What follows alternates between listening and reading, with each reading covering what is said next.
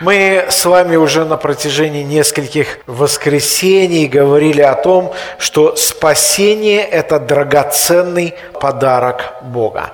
Это действительно драгоценный подарок. И сегодня а, Яков Васильевич читал псалом «Как хорошо находиться в Доме Божьем». Это действительно очень-очень хорошо, если только мы понимаем, что это такое. У нас иногда а, Дом Божий складывается мнение, это вот пришли на собрание, побыли и ушли.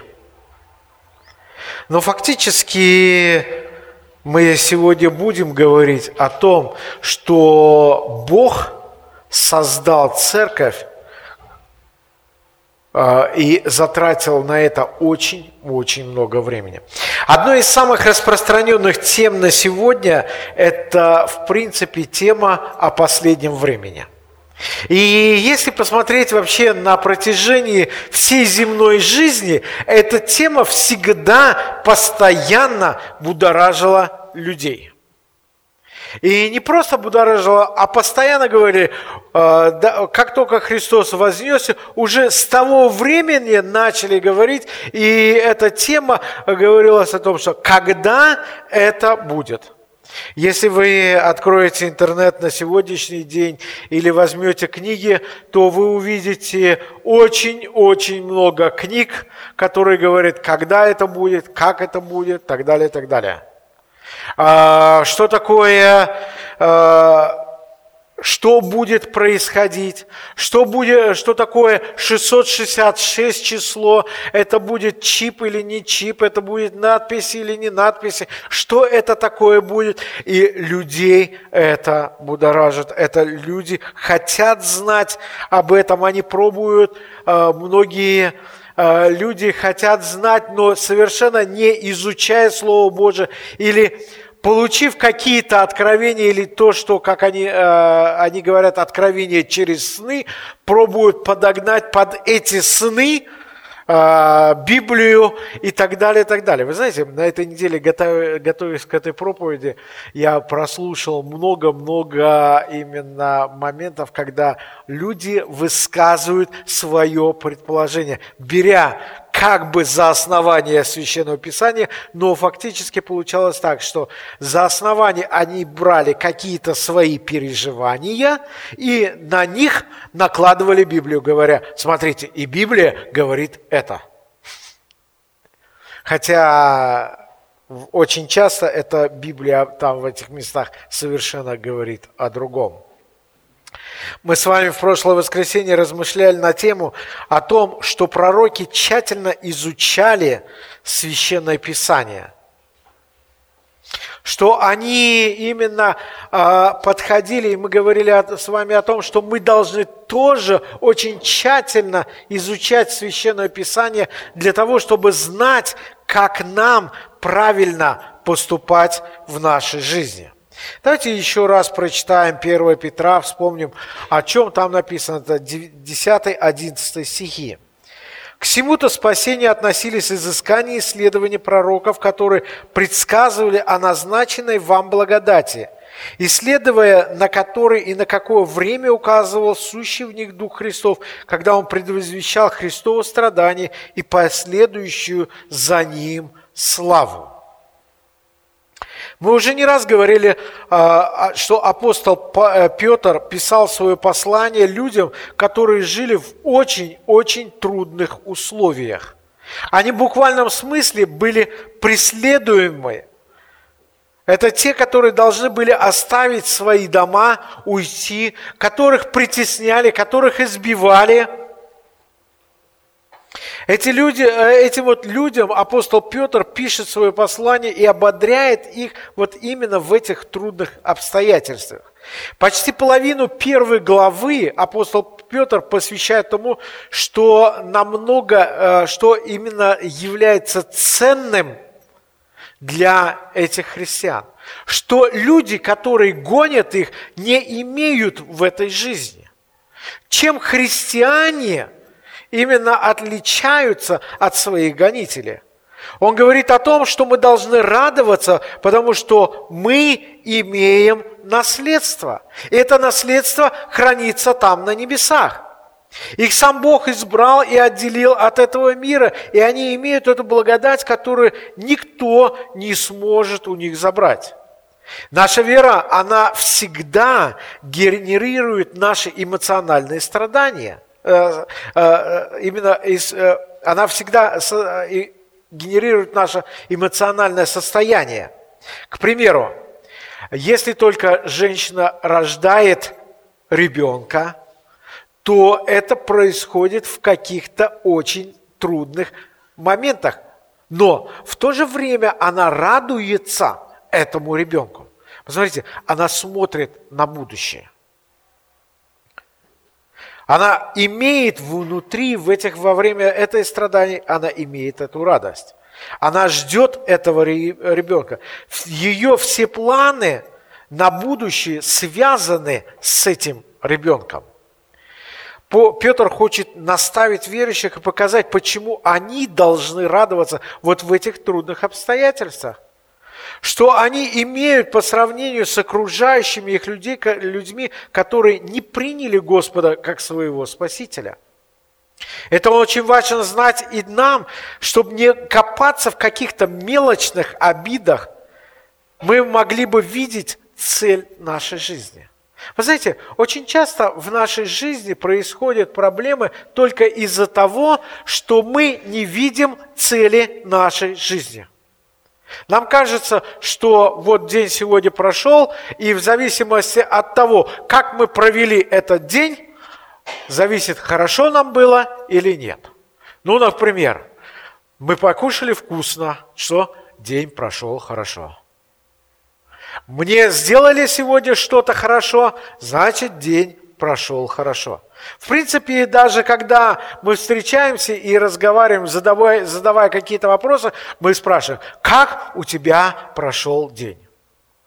И вот если только вы начнете рассказывать, вы знаете, меня кто-то там избил, или вот э, что-то там, э, например, меня кто-то обзывал, что? День прошел плохо.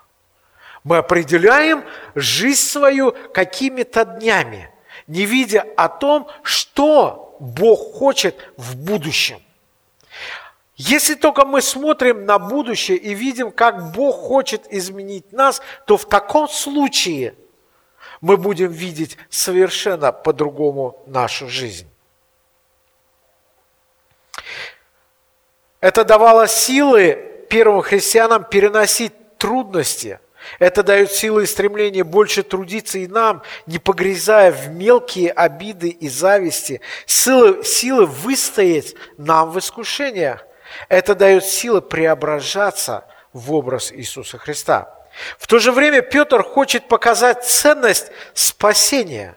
Это то, что имеют христиане, но не, не очень часто, не, э, очень часто не имеют понятие, э, они имеют э, спасение, но не понимают ценности этого спасения. Вы знаете, на сегодняшний день очень часто э, происходит так, что проповедуют о спасении, говорят, вы знаете, это очень легко, приди ко Христу, покайся, и ты будешь иметь спасение. Вроде бы это так, но как мало людей, которые находят это спасение. Но вы знаете, спасение – Хоть оно достается нам даром, но за него заплачена большая-большая цена. Вы знаете, как-то э, мне вспоминаются э, те моменты, я думаю, что и многим э, из тех людей, которые жили и были верующими в 70-е, 60-е годы, когда в доме была на всю семью, например, одна Библия – вы знаете, я вспоминаю тот момент, когда мне в 12 лет подарили Библию. Вы знаете, это была большая-большая радость, потому что у моих сверстников не было никогда Библии. Еще Евангелия, а некоторые из них имели, но полностью Библию они никогда не имели. Поэтому и отношение к этой Библии, оно было очень-очень ценно. Я имею Библию. Это что-то такое, знаете, э, я приходил все время, открывал ее, я приходил, читал эту Библию. Она никогда не могла пылиться. Почему? Потому что она была ценна для меня. У нас было в доме а, одно Евангелие. Оно было размером примерно вот такого размера, но по толщине она была вот такое вот, примерно. И это Евангелие мой отец фактически никогда никому не давал. Это Евангелие ему подарили в 50-х годах один человек, который собственноручно все переписал. Он за жизнь переписал Евангелие, по-моему, говорили, или 15 или 20 всего лишь Евангелий. Вот он перепишет это Евангелие, переплетет их и кому-то вруча... дарит. Это был один из самых больших-больших драгоценных подарков. Вы знаете, сейчас, если мы будем говорить, э, например, нашим детям или подросткам, что Библия имеет ценность, они не будут понимать. Почему? А потому что в каждом доме есть несколько Библий, и у них есть несколько Библий, и даже, может быть, не то, не то, что одна, а она вроде это. И если только рассказывать о том, что, э, вы знаете, где-то там нету Библии, и для того Библию очень ценят, то это очень трудно понять. Почему? Но это там где-то, а у нас она вот постоянно все время она есть. То же самое происходит со спасением. Если только мы не понимаем ценность спасения, мы не будем его ценить. Мы настолько привыкли слушать о спасении, свободно приходить на собрания и спорить даже, спорить даже о том, что представляли или представили, какую цену э, Бог заплатил за наше спасение, что нам трудно это понять. Апостол Петр показывает ценность спасения. С 10 по 12 стихи Петр показывает историческую особенность этого события, для того, чтобы мы могли увидеть ценность нашего спасения. Он дает, он выделяет спасенных людей в особую группу с особым положением. Он говорит о том, что мы занимаем особое положение в этом мире – я хотел бы сегодня больше говорить именно об ожидании благодати спасения. В чем это было, э, проявлялось? Давайте еще раз прочитаем эти стихи. К всему-то спасению относились изыскания и исследования пророков, которые предсказывали о назначенной вам благодати – исследуя на которое и на какое время указывал сущий в них Дух Христов, когда Он предвозвещал Христово страдание и последующую за Ним славу. Апостол Петр говорит о двух группах, которые были причастны э, к спасению, но которые хотели как-то узнать и прикоснуться, но они не видели – это пророки и ангелы. Объясняя страдающим верующим чрезвычайную ценность спасения, которую они имеют во Христе, апостол Петр особо отмечает его место в общей истории Вселенной. Спасение, дарованное Богом через Иисуса Христа, было главным фокусом служения ветхозаветных э, пророков – на протяжении столетий они исследовали Божье откровение о грядущем Мессии, понимая, что его пришествие – это центральное событие истории Вселенной. Кроме того, Петр отмечает, что спасение, даруемое Христом, ставит человека в более привилегированное положение, чем положение даже ангелов.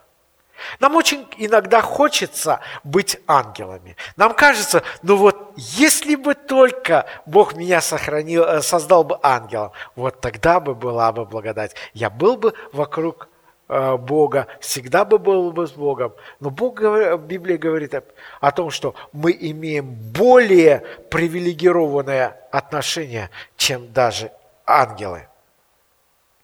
Верующие Нового Завета имеют огромную привилегию быть частью того, о чем предвозвещали пророки и чем восхищались э, восхищались и восхищаются ангелы.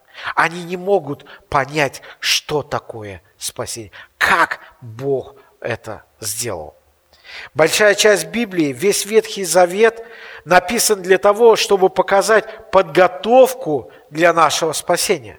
Вот это вот 39 книг, можно сказать, две трети всей Библии, это описано, как Бог готовил для того, чтобы дать нам спасение. Как вся история развивалась к тому, чтобы пришел Спаситель мира и принес нам спасение. И вторая часть этих стихов показывает наше привилегированное положение перед людьми и перед самими ангелами. Мы посмотрим, что имеют спасение, э, спасенные во Христе люди и чего не могут иметь ангелы. Мы будем об этом смотреть в следующее воскресенье. Посмотрите, апостол Петр говорит, к всему-то спасению относились изыскания и исследования пророков, которые предсказывали, что о назначенной вам благодати. Смотрите, оказывается, эта благодать была не назначена им, она была назначена для нас. А они исследовали, хотели бы узнать, как это э, Бог мог сделать. Посмотрите, Петр показывает, что изыскание исследований пророков было именно направлено на благодать, которую Бог дает нам, сегодняшним верующим во Христа, людям, живущим после того, как Христос пострадал и воскрес. Благодать э, Бог проявляет, э, проявлял всегда. О, благодать э, Бог проявил при создании неба и земли. Это акт благодати. Бог сотворил человека. Это акт проявления благодати. Бог не, не должен был создавать нас. Он ничем не обязан нам. И мы никак не заслужили Его эту благодать, чтобы Он создал нас. Он совершенно не нуждался в нас. Это мы нуждаемся в нем. И в этом проявляется благодать. Он посылает дождь на добрых и злых, дает солнце спасенным и неспасенным. Он проявляет свою благодать ко всем людям. Но в этих стихах апостол, апостол Петр говорит об особой благодати. А он говорит, что пророки исследовали предназначенную для нас сегодняшних вот эту особенную благодать. И вы знаете, это действительно удивительнейшая благодать, которую Бог дает нам. Эта спасительная благодать, она значительно выше, больше и богаче, чем та благодать, которая была дана даже пророкам или тем людям, которые жили до рождения Иисуса Христа. Эта благодать не была известна э, пророкам.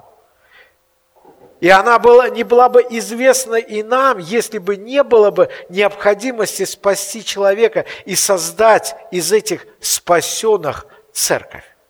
Вы знаете, о том, что Бог создал церковь, это проявление Его благодати. Спасение без церкви невозможно иметь. И об этом мы немножко ниже поговорим. Созда... Э, создание мира занимало всего лишь 6 дней 24 часа. То есть Бог сотворил весь мир. То, что мы видим, окружающий мир, это всего лишь за 6 дней, которых было 24 часа. Но посмотрите, сколько времени у Бога ушло на то, чтобы создать церковь. И он продолжает создавать церковь. Это занимало, занимает огромнейшее время. Посмотрите, апостол Павел пишет в Ефесянам в первой главе с 4 по 10 стих. Он избрал нас прежде создания мира – чтобы мы были святы и непорочны пред Ним в любви. Он избрал нас, когда? Прежде создания мира. Для чего? Чтобы мы были святы и непорочны любви. Для чего это нужно? В похвалу славы благодати своей. Шестой, э, дальше он пишет, девятый стих. «Открыв нам тайну своей воли по своему благоволению». И десятый в устроении полноты времен, дабы все небесное и земное соединилось под главою Христом. Соединение небесного и земного происходит только лишь в церкви.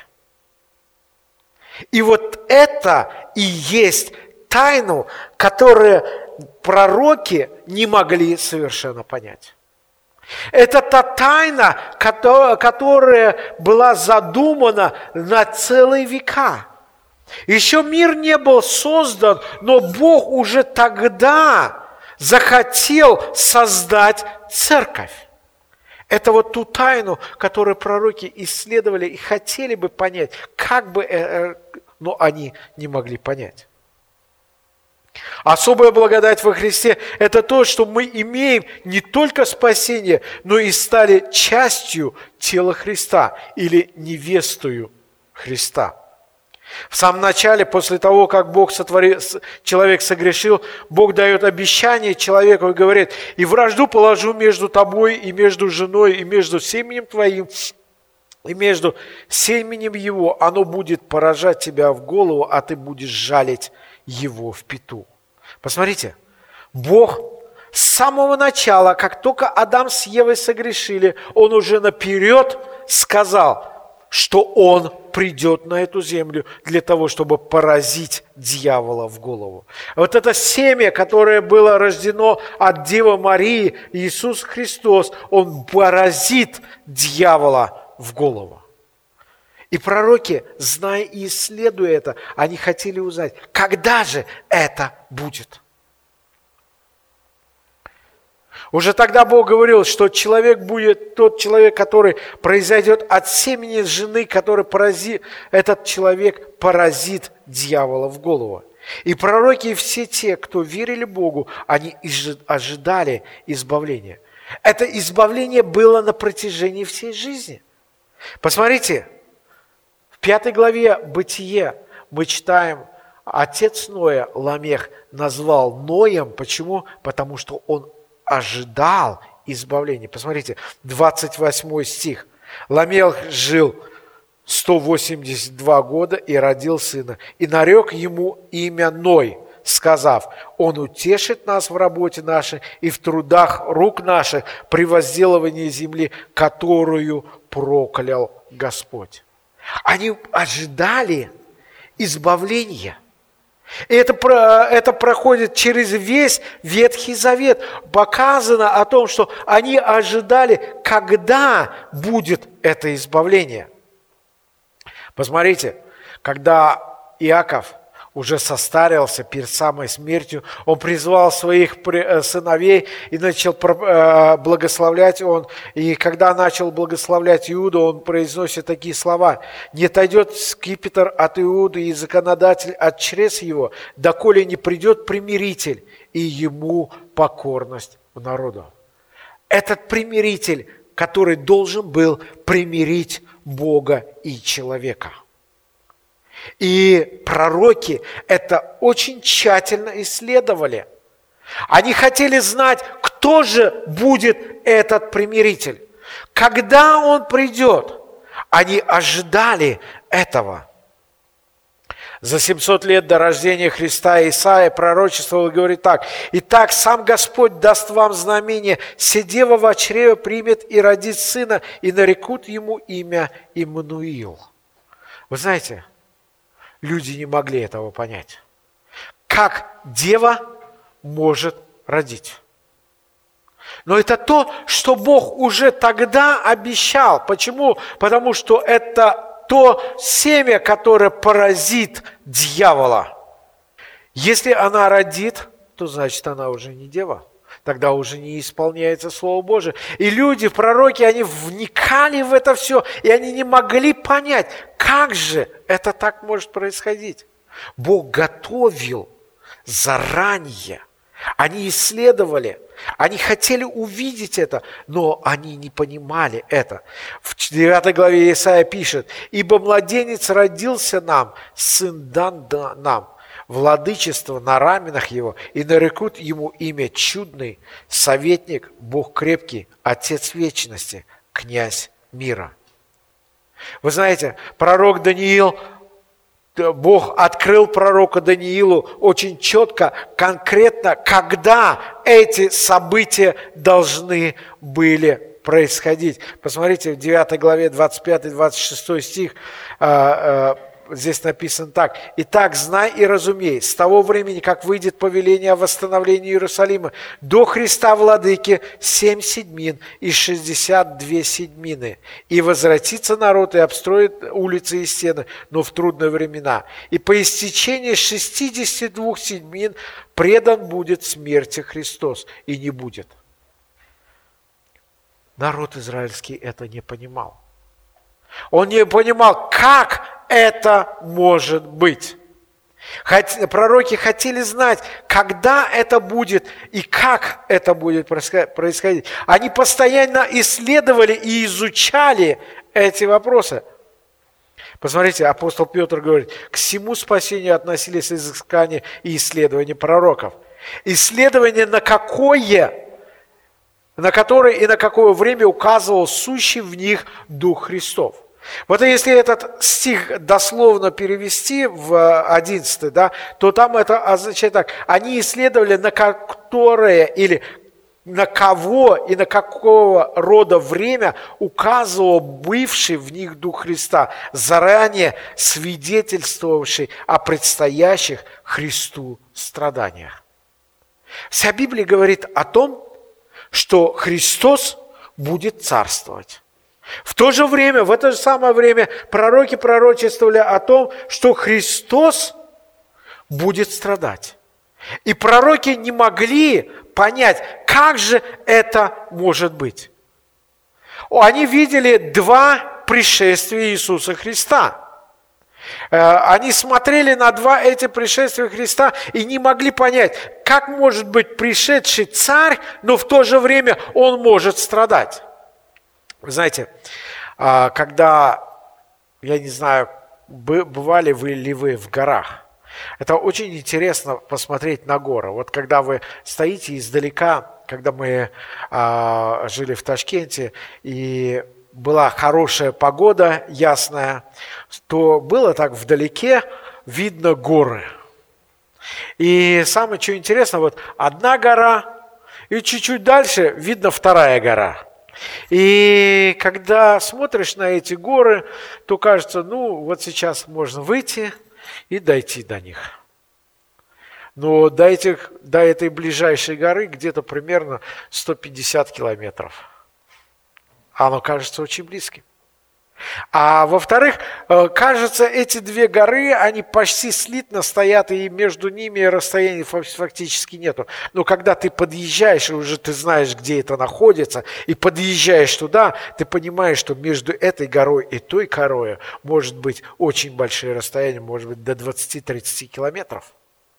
А между ними какие-то мелкие горы, которых ты не видишь совершенно – то же самое происходило с пророками. Они видели эти два пришествия, и они накладывались одно на другое. Бог показывал и говорил о двух пришествиях. О первом пришествии, когда Он придет пострадать за людей. Посмотрите, пророк Исаия в 53 э, главе, он пишет такие слова – Ибо он зашел пред ним, как отпрыск, как росток из сухой земли. Нет в нем вид, ни вида, ни величия, а мы видели его, и не было в нем вида, который привлекал бы нас к нему. Он был презрен и умолен пред людьми, муж скорбей и изведавший болезни, а мы отвращали от него лицо свое. Он был презираем, и мы ни во что ставили его. Он, но Он взял на себя наши немощи и понес наши болезни, а мы думали, что Он был поражаем, наказуем и уничижен Богом. Но Он изъязлен был за грехи наши и мучим за беззаконие наше. Наказание мира нашего было на Нем, и ранами Его мы исцелились. Все мы блуждали, как овцы, совратились каждый на свою дорогу, и Бог возложил на Него грехи всех нас. Он истязуем был – но страдал добровольно и не открывал уст своих. Как овца введен он был на заклане, и как агнец пристригущим его безгласен, так и он не отверст уст своих. От уст и суда он был взят, но рот его кто изъяснит?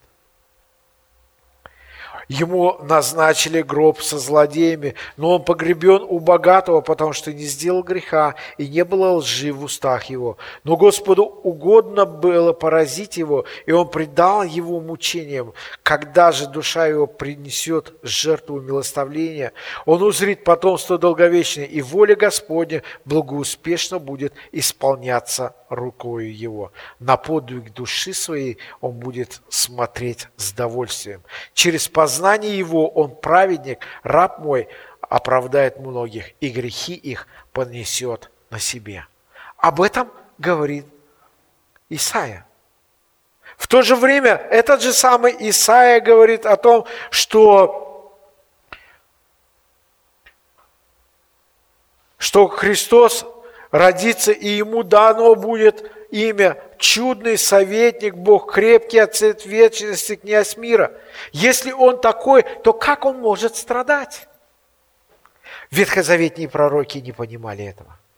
Они э, думали о том, что Христос, когда придет, Он обязательно воцарится – Поэтому Захария пророчествует о Христе, о Христе и говорит, «И станут ноги его в тот день на горе Елеонской, которая перед ним, перед Иерусалимом к востоке. И раздвоится гора Елеонская от востока к западу весьма большую долину, и половина горы отойдет к северу, а половина ее к югу и вы побежите в горы гор моих, и э, долина гор будет простираться от Асила, и вы побежите, как бежали от землетрясений в одни Оза, царя Иудейского, и придет Господь мой и все святые с ним. И в 9 стихе он говорит, и Господь будет над всею землей, царем над всей землей. Они читали эти э, э, страницы, они изучали это, и они не могли понять, о чем же и как это будет. Посмотрите, когда Иисус Христос уже пришел на эту землю, когда Он ходил и проповедовал, эти вопросы постоянно задавали фарисеи, постоянно задавали ученики – постоянно задавали люди.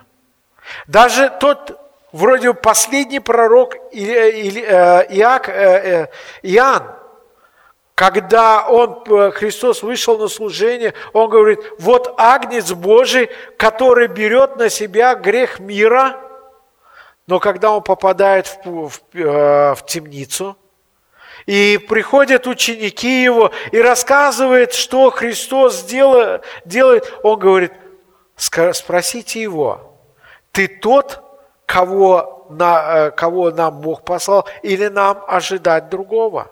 В чем причина?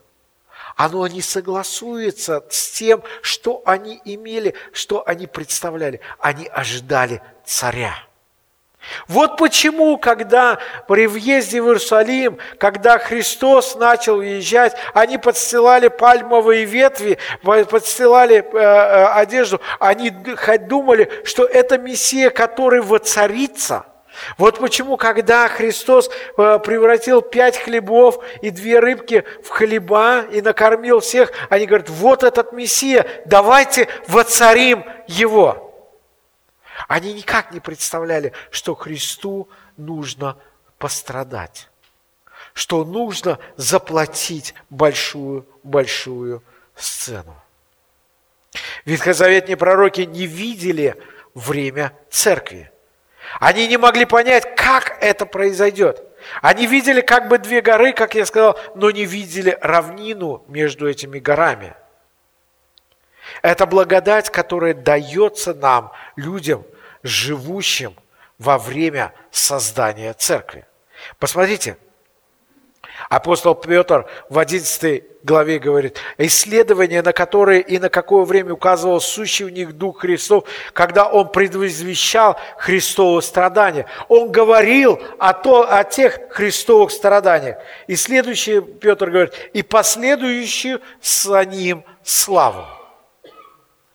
Вы знаете, это очень интересные э, э, слова. Последующие за Ним славу. Какая слава было э, именно, в чем проявлялась слава за страданиями. В чем она проявилась? Она проявилась в создании церкви. Посмотрите, когда еще Христос был со своими учениками, он в 13 главе Матфея, мы читаем такие слова, он говорит своим ученикам, «Ваши же блажены очи, что видят, и уши ваши, что слышат». Ибо истинно говорю вам, что многие пророки и праведники желали видеть, что вы видите и не видели, и слышать, что вы слышите и не слышали. Вот эти пророки, они занимались исследованием, но хотели бы видеть это. Они хотели бы участвовать в этом, но они не могли этого сделать. Вы же блажены в том, что вы участвуете. Через несколько глав мы читаем, Матфей пишет такие слова в 16 главе, 18 стихом, слова Христа. «Я создам церковь мою, и врата ада не одолеют ее». Мы сами причастники того, что Бог создает в наше время. Посмотрите, апостол Петр, Павел в Ефесянам в 3 главе со 2 по 27 стих пишет такие слова. Он пишет в, перво, в первой главе, как мы говорили, что Бог задумал это до создания мира.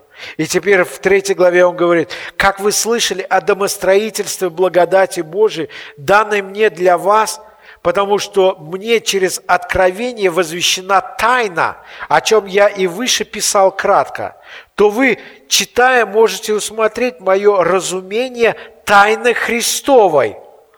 И посмотрите следующее, что он пишет. Которая не была возвещена прежним поколением сынов человеческих, как ныне открыто, открыто святыми апостолом его и пророком Духом Святым чтобы и язычникам быть сонаследниками, составляющие одно тело, и сопричастниками обетования Его во Христе Иисусе посредством благовествования. Апостол Петр говорит, вот эта тайна, она не была открыта пророкам. Они не понимали эту тайну. Но это то, что Бог делает драгоценность спасения, что Он создает эту церковь, и теперь каждый человек, принимающий Его, он может участвовать в домостроительстве Божьем. Вот эту тайну, которую Бог возвещает нам – в следующей главе апостол Павел, э, Павел пишет, что 4 э, глава с 11 стиха, я буду читать выборочно. «И поставил одних апостолами, других евангелистами». Для чего он это делал? К совершению святых на дело служения для созидания тела Христова. Он это создает для того, чтобы совершенствовать нас, создать из нас церковь, тело свое. Доколе все придем в единство э, веры, познание Сына Божия в мужа совершенного в меру полного возраста Христова. Без церкви, без этого домостроительства Христова мы не можем прийти к совершенству. Бог нас делает совершенными драгоценной церкви. Тело, вы, вы представьте себе такую картину. А, мы имеем голову, да? А, Бог говорит, что те, те, тело – это церковь, а голова – это Христос, да? И вот вдруг в теле начинает например, нарывать нога. А голова говорит, да, что там и нога, мне все равно, я же голова. Нет, мы сразу начинаем обращать внимание. Всему телу становится плохо. Почему? Нога болит. Рука может в это время быть спокойна. А, мы ходим и болтаем. А, она же не болит. Какая, какое, дело, какое дело для руки? Никакого. Нога болит. Бог создал нас, для, объединил нас вместе. И вот это и есть тайна, которую мы до конца тоже понять не можем. Это драгоценность, которую создает э, э, Бог. Посмотрите, 15 стих. «Но истинную любовью все возвращали второй, э, в того, который есть глава Христос, из которого все тело, составляемое и сокупляемое с посредством всяких взаимоскрепляющих связей, при содействии в свою меру каждого члена». Посмотрите, при содействии или при действии каждого члена получает приращение для созидания Кого? Другого человека? Нет, самого себя в любви. Только через того, то, что я активно участвую в жизни церкви, я могу превращаться, я могу возрастать, я могу э, приближаться к Иисусу Христа. В первой главе мы читали, открыв нам тайну воли, э, своей воли по своему благоволению, которую Он прежде положил в нем, в устранение полноты времен, дабы все небесное и земное соединить под главою Христом. Вот эта цена, которую пророки совершенно не имели. Они хотели бы это проникнуть, они хотели бы это знать. Но Бог дает нам эту благодать, что мы имеем это сегодня. Насколько мы ценим наше спасение? Насколько мы ценим участие в церкви Его? Тайну, которую хотели бы понять пророки, исследуя и изучая, она открыта нам на сегодня. Бог дает нам спасение, это и есть ценнейший подарок – он создает свою церковь. Это тайна, которая была скрыта от пророков. Как мы можем благодарить Бога за, ту, э, за то, что Он дает нам эту благодать, что мы можем участвовать в этой тайне? Я бы хотел, чтобы мы могли проверить, как мы относимся к этой тайне. Имеем ли или осознаем ли мы тот ценный подарок, который Бог дает нам. Давайте помолимся. Аминь.